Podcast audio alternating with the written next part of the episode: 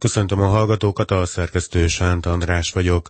A szállás célú lakáskiadás, vagyis az Airbnb leáldozóban van Budapest belvárosában, így aztán azoknak, akik befektetésként vásárolnának lakást, érdemes új területek után nézni a fővárosban, állítja a Balla ingatlanirodák tulajdonos ügyvezetője. Balla Ákossal a két közeli európai főváros Budapest és Bécs ingatlanpiacának összevetéséről is szót ejtettünk. Érdemes-e egyáltalán még befektetési célral ingatlant vásárolni, illetve hogyha igen, akkor hol? Én azt gondolom, hogy érdemes, hiszen az ingatlan mindig is egy jó befektetés, és miközben ma a banki kamatok, a jegybanki alapkamat alacsonysága miatt nagyon mélyen vannak, az ingatlanpiacnak a hozama azért ennél lényegesen jobban teljesít, sőt azért ugye hosszabb távon én azért bízok egy érték növekményben is, ha nem is ebben az évben, én az idejében stagnálásra számítok, de egy 5 vagy 10 éves befektetési periódus alatt azért egy komolyabb értéknövekmény számítható, de meg kell nézzük, hogy hol érdemes vásárolni. Ebből a szempontból a belvárosban zajlott legnagyobb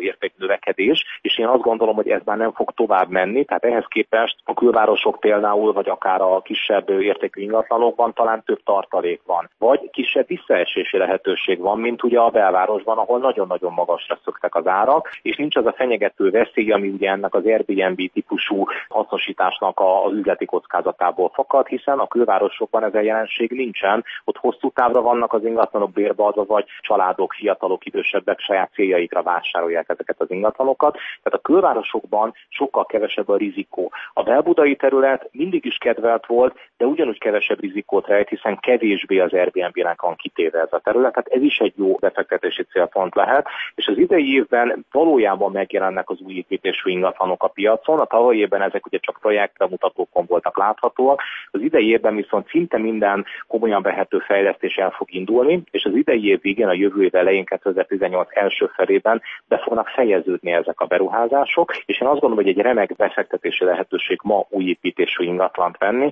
hiszen ezekhez ma átlagosan 500-550 ezer forintos négyzetméter ár körül hozzá lehet már jutni, az extra helyszíneken extra adottságú ingatlanokért egy picivel többet kell fizetni, és én ebben viszont akár egy két-három éves távlatban is komoly értéknövekményt látok, és ugye ez mindig is értékállóbb lesz, mint a piacon a használt lakások, úgyhogy én azt gondolom, hogy egy nagyon komoly fókusz kell, hogy kapjon az a következő egy-másfél-két évben az új építésű lakások piaca, mint befektetési célpont. Bécsel összevetve, milyenek a magyar ingatlanárak? Most azért kérdezem Bécset, mert gyakran szokás az ingatlanpiacon összehasonlítani. Hasonló nagyságú nagyváros, ugyancsak a Duna partján, nem olyan nagy távolságra egymástól. Nem szeretek és nem is szeretnék most sem ilyen jellegű összehasonlításokba belebocsátkozni, mert ugye akkor rögtön melléken tegyük mondjuk a bérszínvonalat, vagy az ugye az ebből fakadó arányszámokat, hogy valakinek hány éves keresete vagy megtakarítása jelenti ugye egy ingatlannak a vételárát, mert ugye akkor rögtön más a kép. Rögtön azt látjuk, hogy ha a magyar béreket és ingatlanárakat hasonlítjuk össze,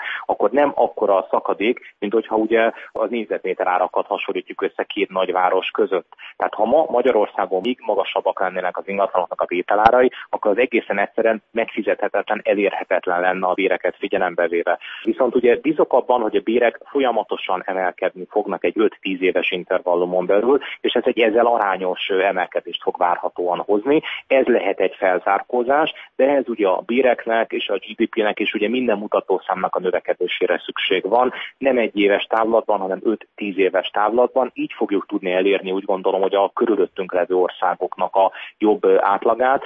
Ez nem úgy fog bekövetkezni, hogy valaki holnaptól eldönti, hogy mi most német vagy egy osztrák vagy egy bármilyen nyugat-európai árszínvonalon szeretnénk az ingatlanainkat értékesíteni, mert ugye ezzel nem lesznek arányosak a keresetek hirtelenjében. De az ugye elmondható, hogy a külföldi befektetők jelen vannak a magyar piacon, talán pont amiatt, hogy itt azért számukra olcsóbb az ingatlan. Ez így igaz, de ugye ők a magyar árakat tekintik. Ugye nagyon sokan beszélnek arról, hogy a külföldi befektető ugye az milyen jó, mert az majd magas áron megveszi az ingatlant. Ez ugye nem igaz, a külföldi befektető azért nem a saját országában vásárol ingatlan, mert olcsóbban ítéli meg a hazai piacot, de az, hogy itt van, azért az mindenféleképpen egy pozitív jel arra vonatkozóan, hogy a külföldi vevő azért egy értéknövekményt remélettől a piactól, tehát ez inkább pozitív körülmény ebből a szempontból, de nem fog ár fölött vásárolni, tehát nagyon sokan abban tévednek, hogy abban reménykednek, abban próbálnak egy utolsó lehetőségbe kapaszkodni, hogy majd az egyébként túlárazott ingatlanokat majd a külföldi befektető megveszi. Mert ugye azt szoktam mondani, hogy a külföldi befektető nem buta. Neki nem azért van pénze, mert buta, hanem azért van, mert általában okos, és azért hozza ide, mert a legjobb